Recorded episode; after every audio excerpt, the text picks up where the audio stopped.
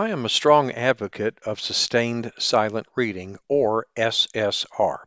I believe it goes without saying that the better reader you are, the better writer you'll be.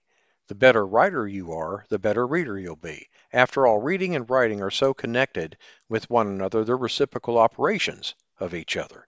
In a moment, we will discuss the key to a successful SSR program in your classroom.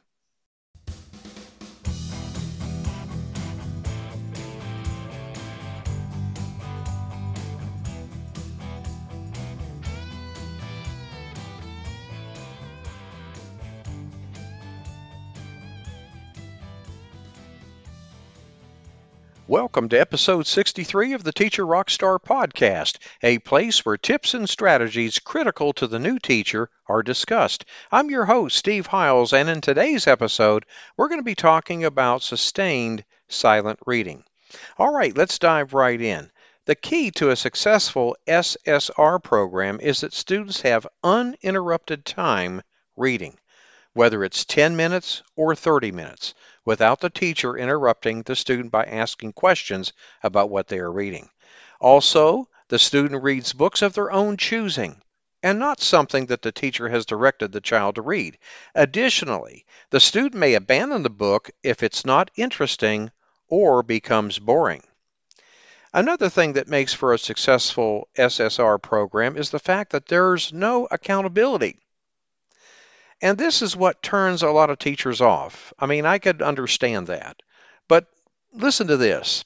I mean, after all, this time is set aside simply for the joy of reading. Think about this for a second. As an adult, would you want to take a reading assessment on a book that you've just read?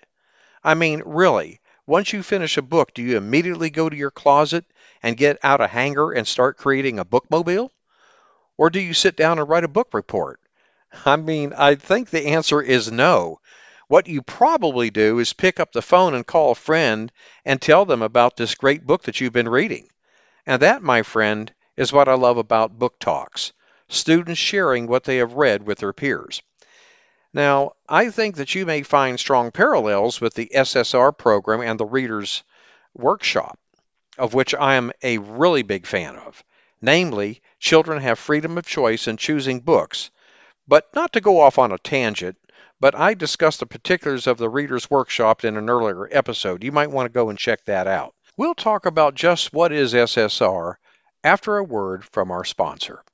Would you like to supercharge your classroom management skills? Well, if you're a brand new teacher, a student teacher, or maybe you're a teacher returning back into the classroom, the Teacher Rockstar Academy course is for you. Gain the confidence, the skills you'll need to crush it on day one and beyond. So invest in yourself and enroll now at teacherrockstaracademy.com. I promise you that this will be a transformational experience. Okay, let's continue. So back to SSR. Just what is it exactly, you might ask? Well, simply put, SSR is a time in which an entire school or a classroom reads together quietly. Quietly is the operative word here. Again, as I said earlier, students can choose their own reading materials such as books, magazines, comics, or newspapers to read during that period. I'd be remiss if I didn't mention the fact that the teacher needs to model reading as well to the maximum extent possible. The next thing that I'd like to talk about is the length of time to devote to sustained silent reading. Well, one can try to vary the reading time anywhere from 10 minutes to 30 minutes. I know for me personally, I strive for a minimum of 30 minutes of uninterrupted independent reading time every single day, Monday through Friday.